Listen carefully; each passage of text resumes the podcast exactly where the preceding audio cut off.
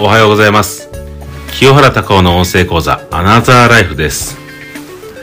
えー、今日はですね、えー、私、今日の私事っていうかですね、まあ、出来事に関していろいろね、まず出来事から話していきたいかなと思うんですけども、えー、なんか、コメントでですね、えー、清原さんの趣味とか何ですか？みたいな話があったんで、ちょっと話そうかなと思うんですけども、えー、僕の趣味はですね、あの、まず一つ目はゴルフですね、ゴルフ。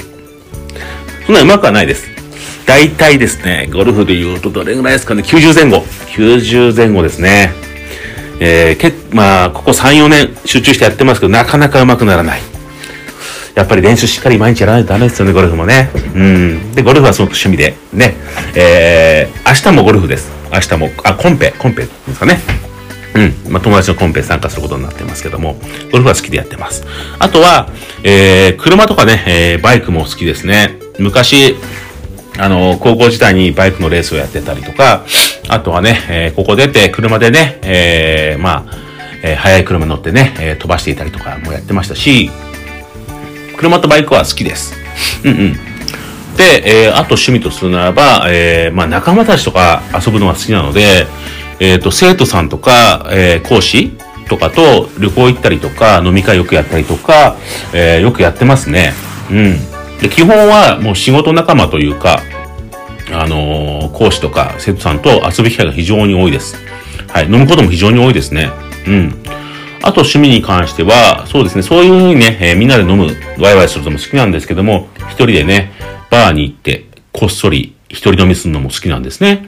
うん。なので趣味は結構あると思いますけども、あのー特に今のとこハマってるのは、えーゴルフかなと思います。うん。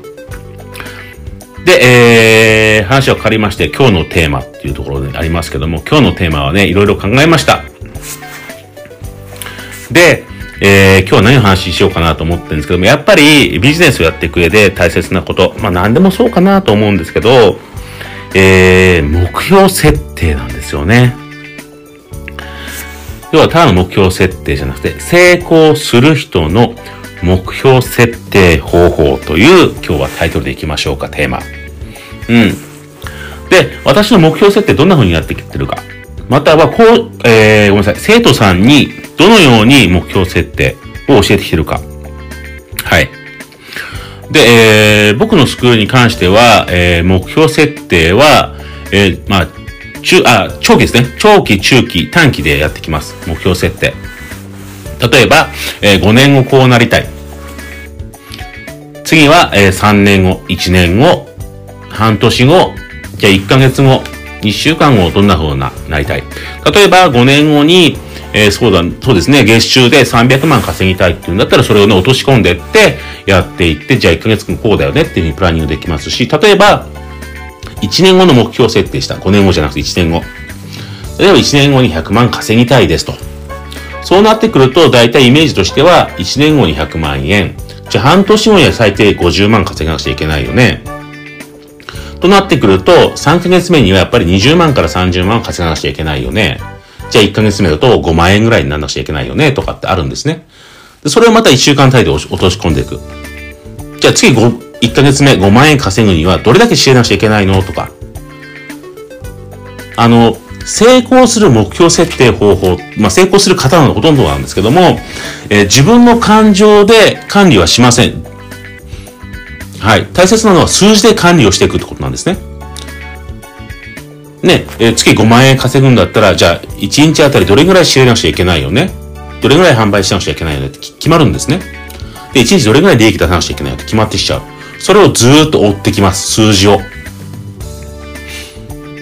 で、えーこの成功する目標設定方法ってありますけど、だいたい目標設定して、ね、ちゃんとそれを実現する人っていうのは、ちゃんと細分化して1日単位で落とし込みます。これができるかできないか。あとは、ちゃんと数字でね、えー目標とか全て管理するか。自分の感情を一切排除して、ちゃんと数字を見ていくか。これがとても大切なんですね。で、目標設定も、あの、あまりにも遠い数字やってしまう、まあ、目標設定してしまうと、もう、自分にはできないっては、はもう肌から潜在意識がそうなっちゃうんですよ。なので、まあ、遠い目線ではいいんですよ。近い目線では、ちゃんと1ヶ月単位、3ヶ月、半年、1年単位では、自分が手が届きそうな目標設定をしていく。例えばその目標設定していって、達成していって、あ、これね、余裕に達成していくなと思ったら、目標を上げていけばいいだけじゃないですか。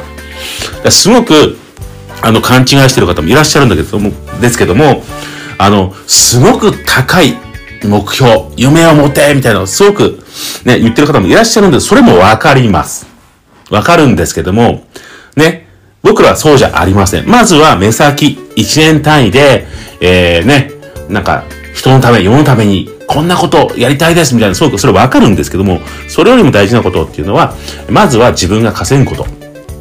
だから1年後に50万でも100万でもいいから、それ目標設定したならば、まずはその1年後にいくら稼ぐってことを具体的に決めて、あとは細分化していくだけなんですね。それをできるかできないかで、成功、目標を達成できるかどうかっていうのは差が出るんですよ。もうとてつもない目標を立てない。とてつもない。私は世界中でみたいな。日本中で、日本一みたいな。そういう、そういうのいらないんで。そういうの本当いらないです。マジで、結果を出すならばでしょ本当に、まずは達成できそうな目標をしっかり立てていくこと。で、それを着実に、毎日毎日、一か、一週間単位、一ヶ月単位で、それをクリアしていくことが大事なんですよ。その積み上げが半年後、一年後になっていくんですね。それをしっかり覚えておいてください。ですから、今日ね、えー、目標設定方法にしては、ちゃんとね、自分が実現可能な目標設定をしていって、ちゃんとそれを細分化していく。落とし込んでいく。それを毎日コツコツコツコツね、積み上げていくっていうのがね、大切なことです。はい。で、えー、今回もですね、えー、サポートね、えー、サポートというか、コメントたくさんもらってるんですけども、えー、その中の一つを紹介していこうかなと思ってます。はい。で、えー、今回の方は、えー、物販の経験者です。もう実際物販やってます。ただ、なかなかね、えー、思うように稼げないと。毎月5万とか10万しか稼げないらしいんですね。もう1年以上やってるらしいんですね。ね。あの、本来であれば、やっぱり1年ぐらいやってると、で、物販にも慣れてきますんで、そうですね、最低でも10万、20万、30万、それ以上はね、稼げるんですけども、この方は5万円ぐらいしか稼いでないっていうことなんですね。やっぱり、あのー、その、なんていうのかな、どこでもいいわけじゃないんですよ。うん、何でもいいわけじゃない。物販だったら何でもいいわけじゃなくて、ちゃんと稼ぎやすいビジネスを選択しなきゃいけないんですよ。稼ぎやすい。なので、これ、この方にお伝えしたいのは、あの、なんか、本当に手間暇かかって、毎月5万、10万稼ぐよりも、なるべく効率よく短時間で稼ぐ、やっぱりビジネスモデルを選択しなきゃいけないんですね。何でもいいわけじゃないです。私がやってるのは Amazon と特殊な商品をね、えー、売って、ね、稼いでいますけども、ちゃんとね、本当に費用対効果がいいものでなくちゃいけない。わかりますか？あとは我々のビジネスは仕組み化もありますけども、このようにビジネスモデルをしっかり選んでいかなきゃいけません。何でもかんでもいいってもんじゃないです。物販だから何でもかんでもいいってもんではないんです。なので、本当に効率よく、えー、短時間でいかに稼げるかってとても大事なんですね。特に会社員で忙しい方、まあ、専業主婦で忙しい方もそうですよね。なので、ね、もう最初はね、100%できないかもしれないけども、将来的には本当にね、1時間から3時間の作業で、毎月、えー、30万とか50万、100万ね、稼げるようになっていくので、ね、やっぱり、このね、えー、費用対効果、いかに効率よく稼ぐっていうのはね、えー、大切になってくるので、そういうね、ビジネスモデルを選択してもらえればなと思います。はい。えー、今回もね、コメントの回答させていただきました。えー、今日のね、アナザーライフいかがだったでしょうか。えー、今日もね、一日元気にね、過ごしてください。清原隆夫でした。